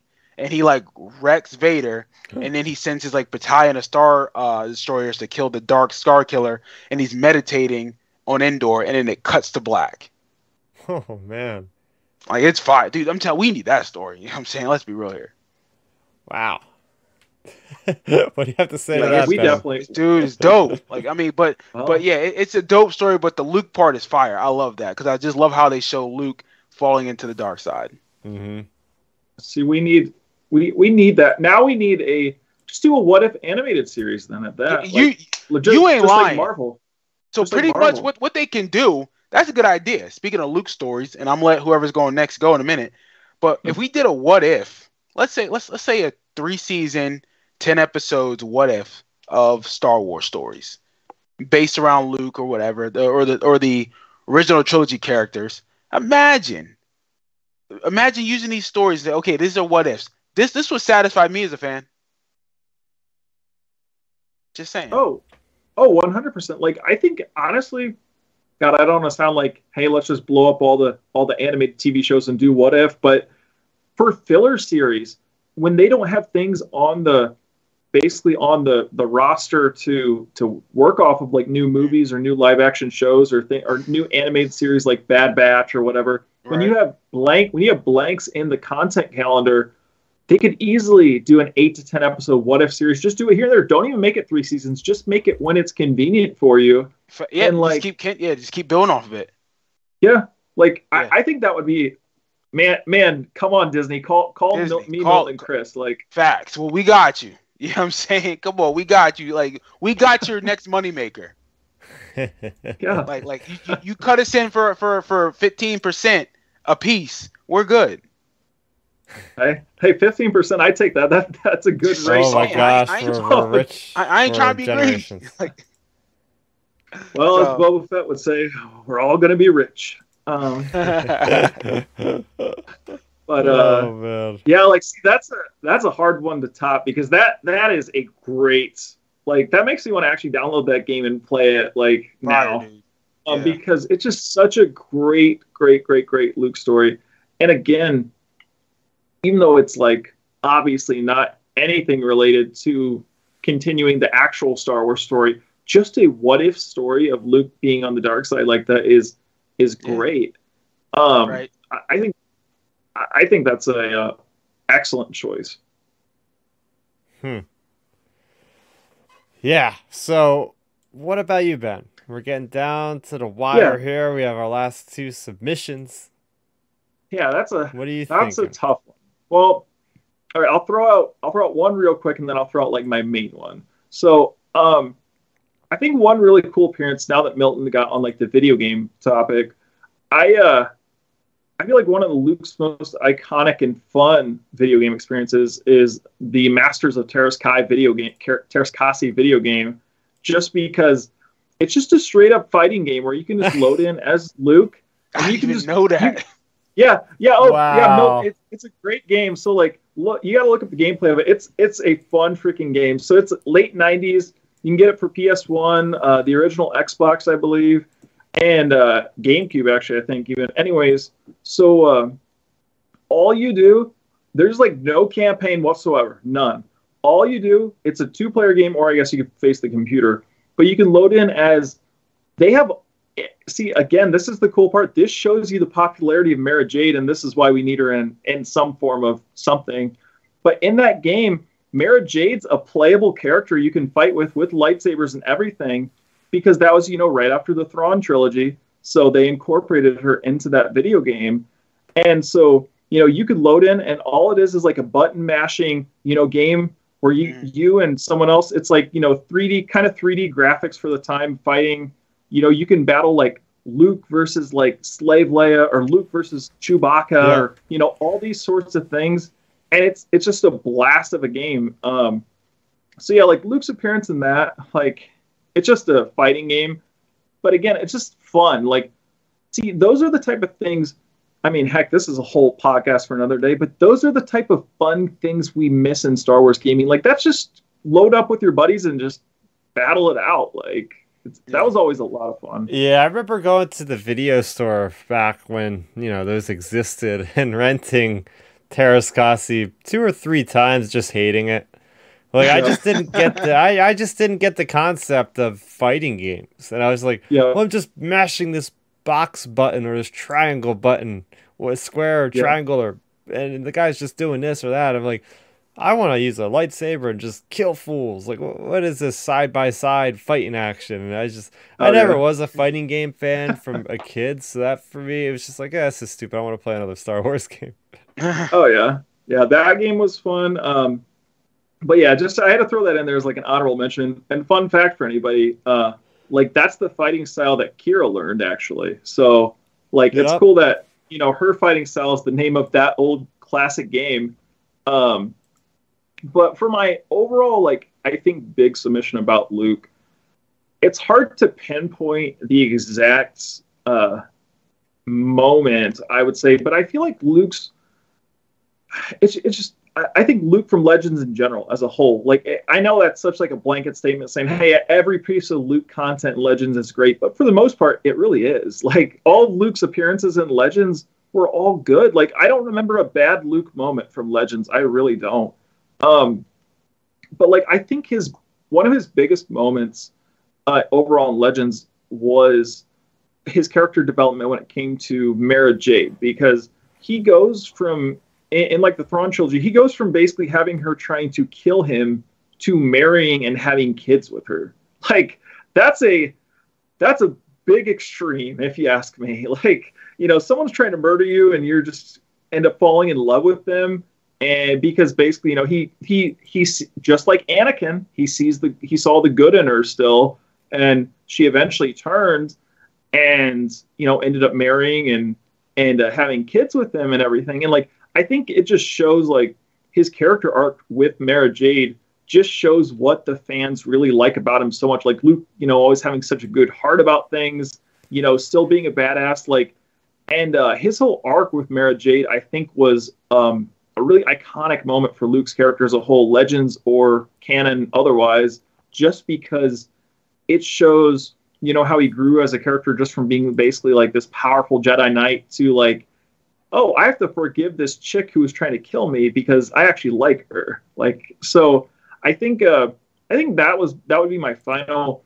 Luke story that I really enjoy is like his overall arc with Mara Jade from the time they were enemies to the time, uh, you know, eventually when she ended up dying. So like I, I just think her their overall arc was uh, really well done.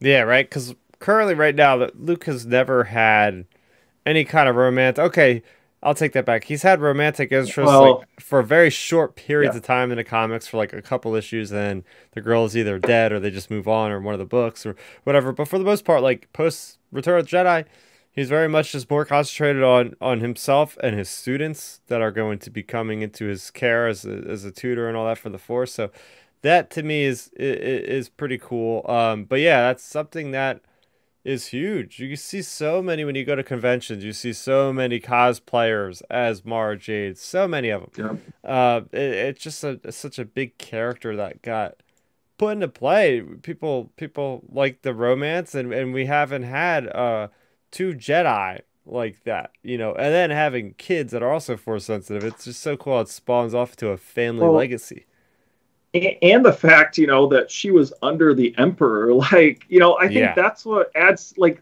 to the overall intrigue of her character and luke's character combined is like luke's falling in Luke's gotten a relationship with the Emperor's right hand assassin. Like that's pretty. That is pretty intense, if you ask me. Because I don't know how many people would would uh, get in a relationship with somebody like that. I mean, So- you're not you're not wrong, but if she looked like Beyonce, I'm hollering at her. Well, facts, facts. I mean, You know hey, I mean. Like, if I- I she's mean- fire. I mean, from all the all the different things we've seen of her, I mean, she's a good-looking redhead chick. So. That's what I mean. Like, like they they did something right. Luke was like, "Damn, I don't care if she's trying to off me. She she right." yeah. Yeah. I mean, that's- You know, you know, Luke was thinking that. You know Oh, yeah, he's? Luke probably was like, thinking, "Man, oh, I oh, spent girl, all those years- girl I built spent- right. I spent all those years on Tatooine, and whoa, Um, Oh. like I think with him though, it just uh yeah, it is a really good character arc with him, and you know it just it just made his character more relatable. I think um just because it shows like hey you can forgive people for what they did even though that's the most extreme possible thing trying to kill you. So like uh yeah, I just think that was a really good arc for Luke's character as a whole, and yeah, I just I just think it was just really well done and. I don't remember if it was you two, one of you two that sent me the video, or might have been I just saw it on Twitter. But it was cool because like at a celebration or something, I saw like there was a Luke proposing to a Mara Jade cosplayer there.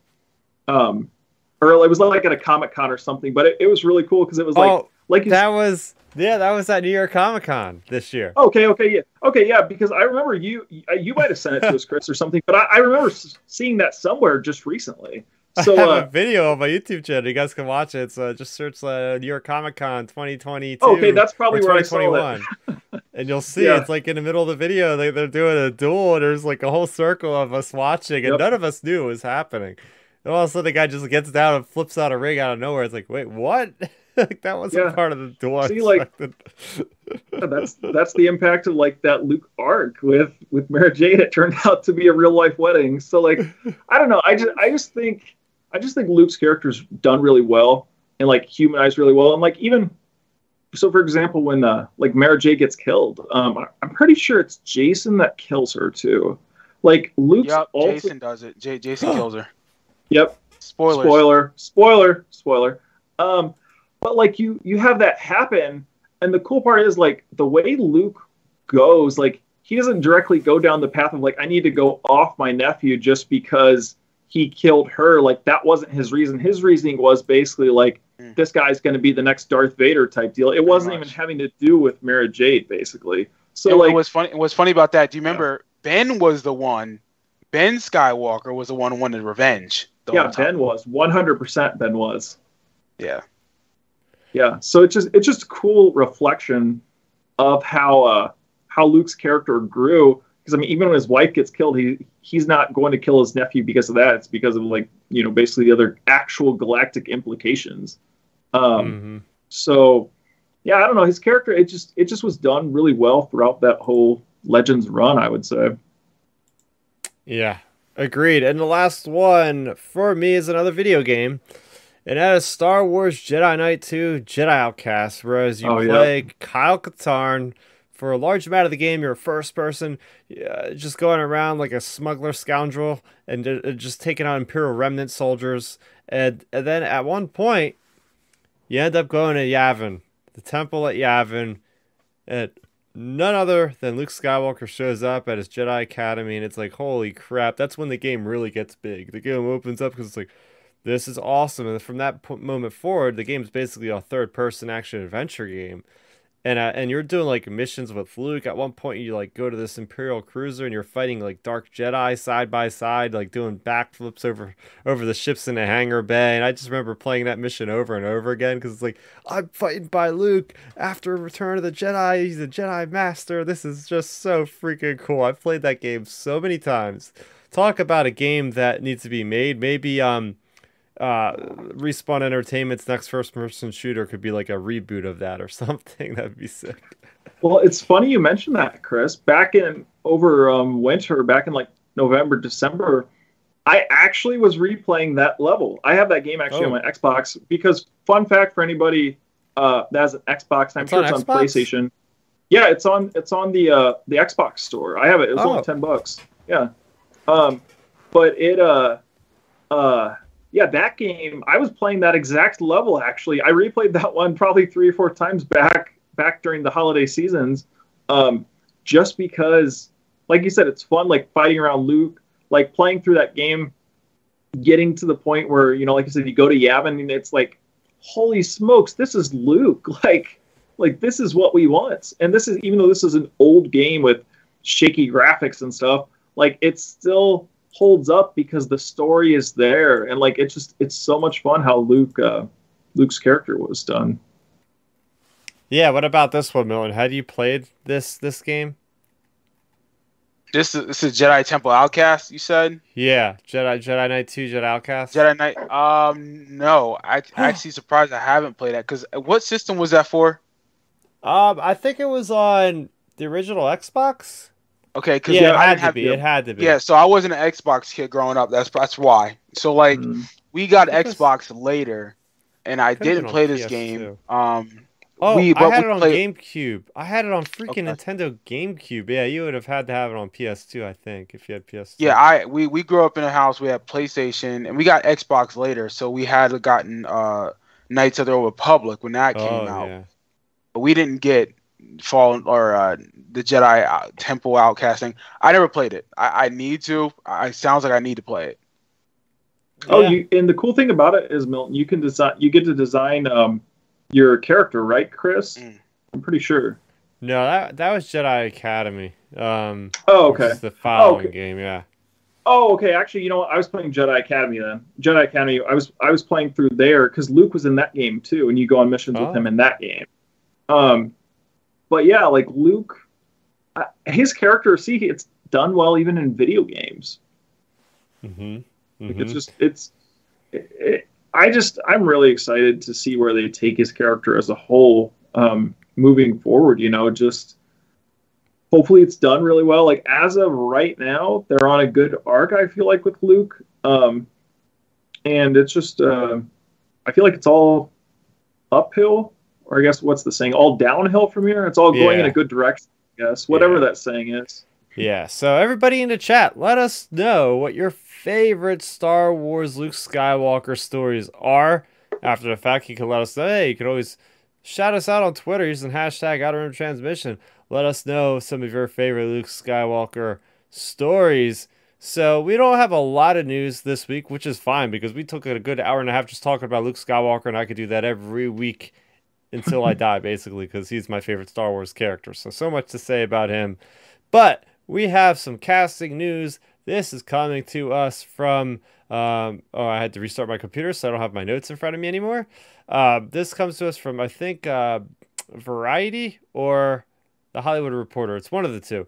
Christopher Lloyd is going to be back in, or not be back, for the first time, will be in Star Wars The Mandalorian Season 3. So, yes, our Back to the Future 3 guy. I had just seen him in Nobody, which is a great movie, by the way. It's basically like another John Wick type of movie, but with the guy that plays Saul Goodman and and um, what is it? Breaking Bad. His the character, the actor's name is uh, Bob Odenkirk. Great movie, and you have Christopher Lloyd in there. That's like the the crazy like father that is like 80 something years old that is like shooting shotguns at the end it's like an avenger moment so that's what i've seen him in recently but what are your guys expectations do you guys have any idea on what kind of character he could be playing what are your thoughts I I mean, look, I like Christopher Lloyd. He's a, he's a great actor. I mean, he's obviously Doc Brown from Back to the Future. He's in Dennis the Menace as the villain. Uh, he's been in other films that I, I don't remember off the top of my head, but he's a great actor. I honestly wasn't excited about this news just because he's what 80 something years old in real life. 83. So- Yeah, so it's not like he's going to be doing any type of action. Uh, is he going to contribute to the story? Yeah, in some way, shape, or form. I can see him being used like they did Nick Nolte, where they, you know, had like a CGI character or, you know, they, they use his voice or something. Um, I can see them doing it that way with Christopher Lloyd. I don't, I don't see him. I don't see us seeing his face unless he's just like sitting there talking to a character. Oh, I, I agree with you on that, Milton. I think he's not going to be an action-packed character, Mhm. but I think I think I actually just thinking about it on the spot. I think a perfect role for him, and I, I'm already picturing it now. I think he's going to be working with, um, oh man, the Kamino doc, Doctor Pershing. I bet you he's going to be a doctor, a Kaminoan doctor with Doctor Pershing. I, I really could see that being a role for him. Like, sure, I guess it's stereotype. Like, hey, he's a scientist, so he's going to be a scientist in Star Wars. But that would be a perfect role for him, and he wouldn't have to do anything because I mean, all the scientists in Star Wars, for what we know, just stand around pretty much. So, like, I think, I think maybe we might see him eventually being a scientist. Whenever we get to Doctor Pershing's lab or whatever, maybe mm-hmm. um, Christopher Lloyd's going to be one of his other coworkers.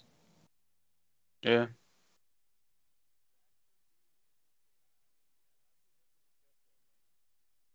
That could be that could be interesting. That, that that's a good guess there, Ben. Um, as far as what I think, uh, I I think he could just be like hey, I think he could be just like a bartender.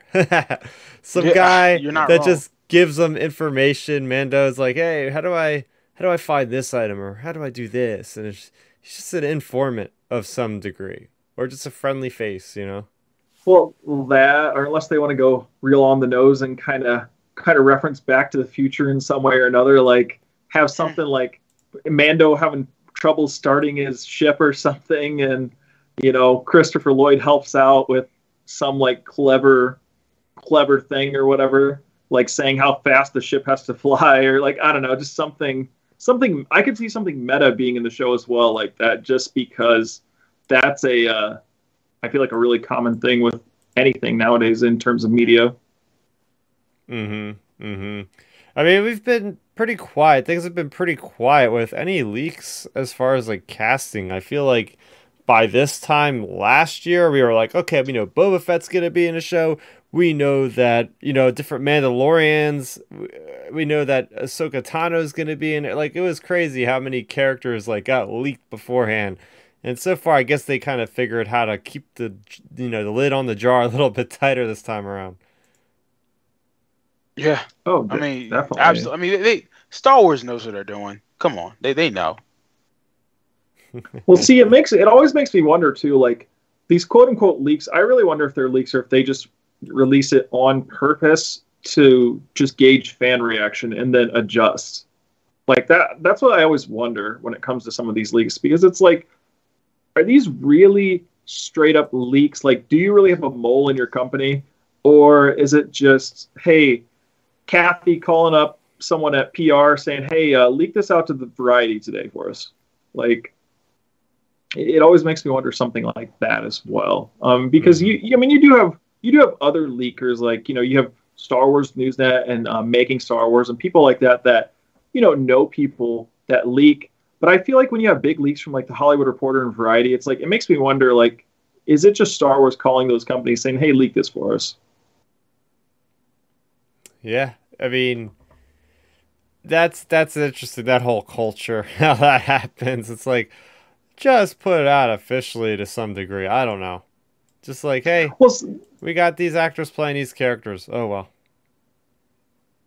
Well, well, that's the big thing. I, I mean, we we've talked about it for I feel like years now, ever since we started this podcast. Like, when it comes to Star Wars, like just communicate. Like, if uh, instead of Variety putting this out, why not? Why not Star Wars do a little two minute interview with Christopher Lloyd on their YouTube channel announcing it? Like, I think that would be a lot more fun for the fans than than just oh Variety put it out or Hollywood Reporter put it out or whoever. Mm-hmm. Like I-, I wish Star Wars would control the news like that because then that would help them so much. And then in comparison, like I feel like a lot of the Marvel news under I mean, you know, we're in the same company here. I feel like a lot of the Marvel news actually comes from Marvel related people or accounts, mm-hmm. not not specifically Hollywood Reporter or those things. Like it's mm-hmm. literally like the Marvel Twitter account tweeting out, "Hey, we casted this person" or whatever, yeah. or yeah. one of the or one of the or one of the directors going, "Hey, we, hey guys, uh, uh, like James Gunn going, "Hey guys, look at so it's whoever and whoever and whoever's concept art. We're doing these for, you know, the next movie." Like like those type of things are coming from Marvel, and then here's Star Wars. They're like, "Now let's just leak it out." Like, why not just hmm. let um, who's an example? Like let Bryce Dallas Howard like for example, I, I guess you can't leak out Mace Windu because that's too huge. But why not? Um, like say this if Bryce Dallas Howard's going to be the one doing Christopher Lloyd's couple episodes that he's in, why not have her announce it versus someone else versus an outside source? Like I just I just mm. wish Star Wars would control their own narrative like that.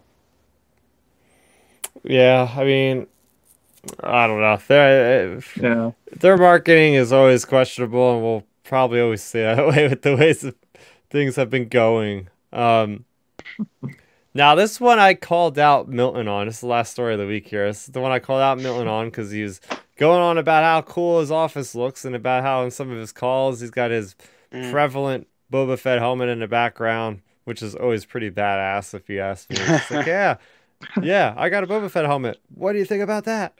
Um, Lego has gone ahead and revealed three new Lego diorama sets, uh, which are really neat. They're, if you could look on, you know, StarWars.com, they have a Dagobah Luke training scene with Yoda. You have a really cool, like, side angle shot of the Death Star trench run. And then you also have the Death Star trash compactor. What I really like about these is they're very compressed and they're they almost look like the, the adult version of Legos, if you will, because it's like a nice collector item. It's like you have the stand that has like the scene and it has like the the dialogue there on the on the stand. And it just looks really cool because you have these like very self-contained little like vignettes of scenes and some of them are cool. At least the one I see like interactive, like you can actually like push the walls closer and closer together and then you see flip it around and you see like the droids on the other end connecting i don't know if Mhm. the ship one i really like the one with the with the fighters in the trench because it's like everything's miniaturized but it's from a side angle so it looks like you're playing like a side scroller video game or something like they all have that kind of appearance um but yeah these would look really great like in your background of your various uh, video conferences or something milton Yeah, that's funny. It, yeah, for, and for those who don't know, like I said, you're listening. I do have a, a shelf behind my desk where that Boba Fett helmet is there with various other Star Wars items that I showed the boys. Um, and I probably need to add something new. And I think I actually should get like a mini like Lego set. I think that would be very. I think it'd be cool just because it'd be nice to have one in my office. Not anyone in my office has a Lego set, you know. So I, I could be the first one to say that. So I think when I go to my next toy collectible show, which should be coming up in the next couple weeks, if they have a miniature Lego set, I would say about this big, I might consider getting one and put one together and put in my office. Yeah. Now, which one of the three would you buy? If you could only choose one, Which what list of three again for me? you got a Dagobah set with Yoda's hut, Yo- R2, Uh-huh. Yoda, Luke. You got the Death Star trench run with two tie- miniature TIE fighters, the Uh-huh. X Wing, and you have the trash compactor with all of our usual suspects Chewie, La- uh, Chewie, Han, Luke, the droids, Leia. Mhm. Yeah, I'm going with the trench run. That that that that's Mhm. that describes me. That that needs to be in there. Yeah. I, I can put it probably next to the helmet, or I can put it next to the uh, the Star Wars um, postcards that I still have wrapped up that are still in there. I haven't taken those out yet, so I can sit them next to that if I purchase that type of uh, set. Yeah, because the way I would I would decide on that one too, just simply from the unique factor. Like I feel like we've gotten sets of like Yoda's hut and stuff before. Now I would be uh, up against the, the, the, the trash compactors simply because of the playability of like, hey, look at I can I, when I show somebody the set, I could be like, hey, look, and it does this, and I can like crush them together. And that's that's a lot of fun playability, but like. You can't beat like the two Tie Fighters and the and the X Wing. I'm looking at them. Oh, facts. again, just like looks so cool. Yeah, it like I said, it's dope. I, I mean, Lego. I think look, we've all been fans of Lego when we were children, and even as adults. You, again, you guys like the video games. I don't. I like the actual like toys. You know, if, if I mean, God forbid, if someone if someone paid me to play with Legos all day, I think I would take that job. Just saying, Mm-hmm. because Legos are awesome. But um, yeah, I, I, I think having a miniature Lego set in, in any type of capacity of you of your work will be dope because that brings back a lot of good memories for people. You know, Mm-hmm. Lego is very much a very positive thing for children and for adults, unless you were one of those weirdo kids that ate them all the time, you know, and choked to death. but you know, Lego's always been positive to to me and most adults I know. So it's like, hey, why not have something like that in your office? I think it's very professional. It's very classy, and it's kind of like it's useful. You know what I'm saying? It brings it brings about a lot of usefulness to the office or to the environment that you're in. Oh, exactly. That's the big thing, Milton, when it comes to uh, the Lego sets, and even Star Wars as a whole. Like, I feel like a lot of people get in this attitude of like, oh man, I'm I'm growing up. I'm in my 20s or in my 30s or in my 40s, and that means I can't do like have these like little fun things anymore, like Lego sets or video games or whatever. And it's like, what's stopping people from that? Like, like why do you have to become a curmudgeony, grouchy old adult? Like, just have fun with your life. And like those type of these type of like Lego sets are awesome, especially because you know they're iconic moments, like the trash compactor. Everybody right. always you'll remember that. The the the trench run, you'll remember remember that. Of course, Dagobah, you'll remember all that. Like those are iconic moments, and um, I just think those type of things, um, even for like an office space like yours, like a little trench run um, setup there on your shelf, like that would be yeah. cool, just because it's like hey, everybody remembers that. Like, if anybody's seen the original Star Wars, which there's a good chance people working in an office, you know, they're in their 30s, 40s, whatever, 50s, they've seen A New Hope. So like they'll go, "Oh, I remember when that happened. That's that's yeah. really cool. You have a little a little Lego setup yeah. with this." For sure.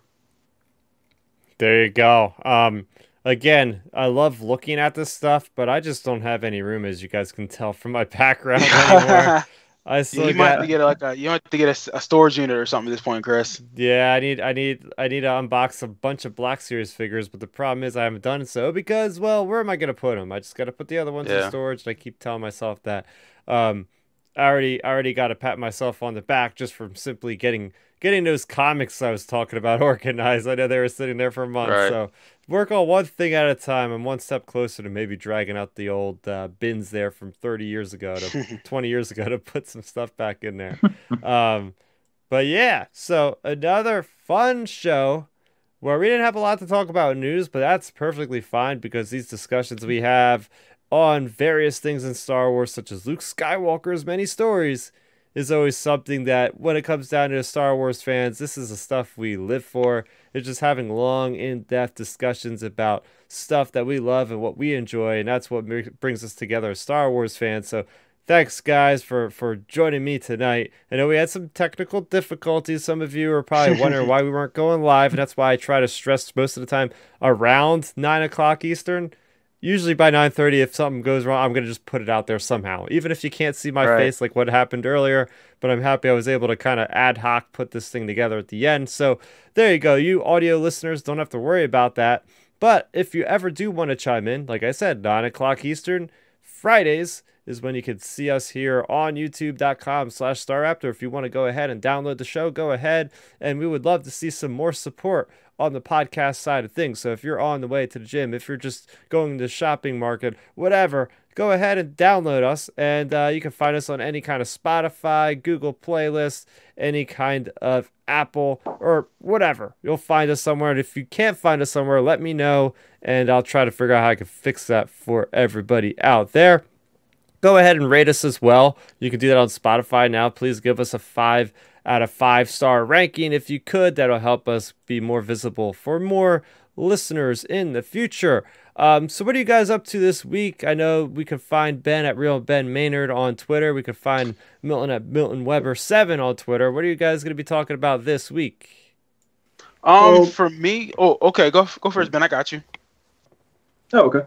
Um, for me, I, you know, I it's nice. I'm home alone for a week, so it's just nice. I can just kind of chill like just don't have to deal with anybody. So it's nice just being being by myself. Just so I'm going to be tonight. Actually, when we get done with this podcast, I'm probably going to actually meal prep tonight because it's like, oh hey, I don't have to worry about anybody sleeping, so I can just meal prep, get it done with, and then uh, go about my weekend. So I'm probably going to meal prep after this podcast, and uh, yeah, probably just kind of play some video games. I'm probably going to rewatch the first episode of the Halo series because I absolutely loved it. Thought it was great. Anybody that's seen Halo or even just wants to check out a new kind of sci-fi action series, be sure to check that on out on Paramount Plus. Like that is yeah. a great show, and, and like, it's doing very well for Paramount. I was seeing they, they they put out an article on Deadline saying it's the it's the most popular Paramount shows ever been, and that's saying a lot yeah. considering that they have the entire Star Trek franchise on yeah. there and it still hasn't done as good as Halo. So that says a lot. I know it got renewed for season two. I've also watched this show. I really like a lot. I want to say I love it, but I'm not quite there yet with one episode. I, I do have some misgivings about the episode, but overall, a video game story like Halo, yeah, you could expect it's a more generic storyline, but they actually paid homage pretty well. And uh, I'll, I'll keep things short because this isn't a Halo podcast, but I'm, I'm looking forward to the next episode. I'll say that. Oh yeah, it was excellent. And then um, just one other thing to throw out for our listeners, and hey, to remind both of you, even I just looked at the date. We are exactly two months away from Kenobi.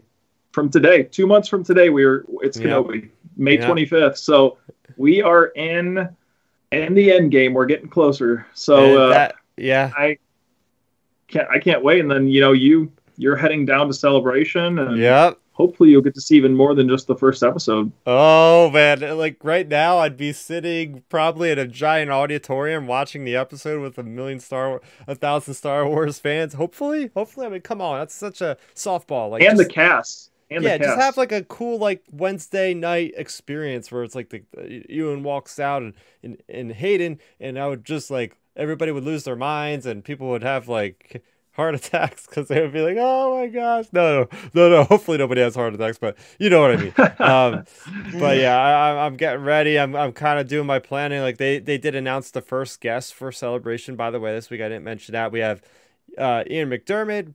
We have uh, Ahsoka Tano herself, Ashley Eckstein. We have Doug Chiang. We have Anthony Daniels. So for right now, it's the usual suspects. These people tend to show up at every celebration. So nothing shocking yet, but I'm sure we're gonna get updates probably almost every week because, like we know, we're about only two months. There's a lot more stuff for them to announce, so we're looking forward to that. I know there was a report that came out earlier this week. GamesBeat said that the, basically the Jedi Fallen Order 2 trailers dropping at Celebration, which, I mean, what else would they be showing besides that? That's when the first one appeared.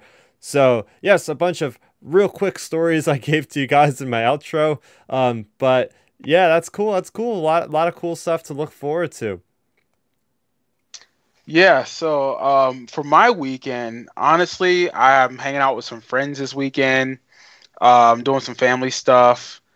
I always do my my workouts and my fitness stuff. I'm on top of that. So if you guys follow me on mostly on Instagram, if you follow me on Instagram at all, you're gonna see that.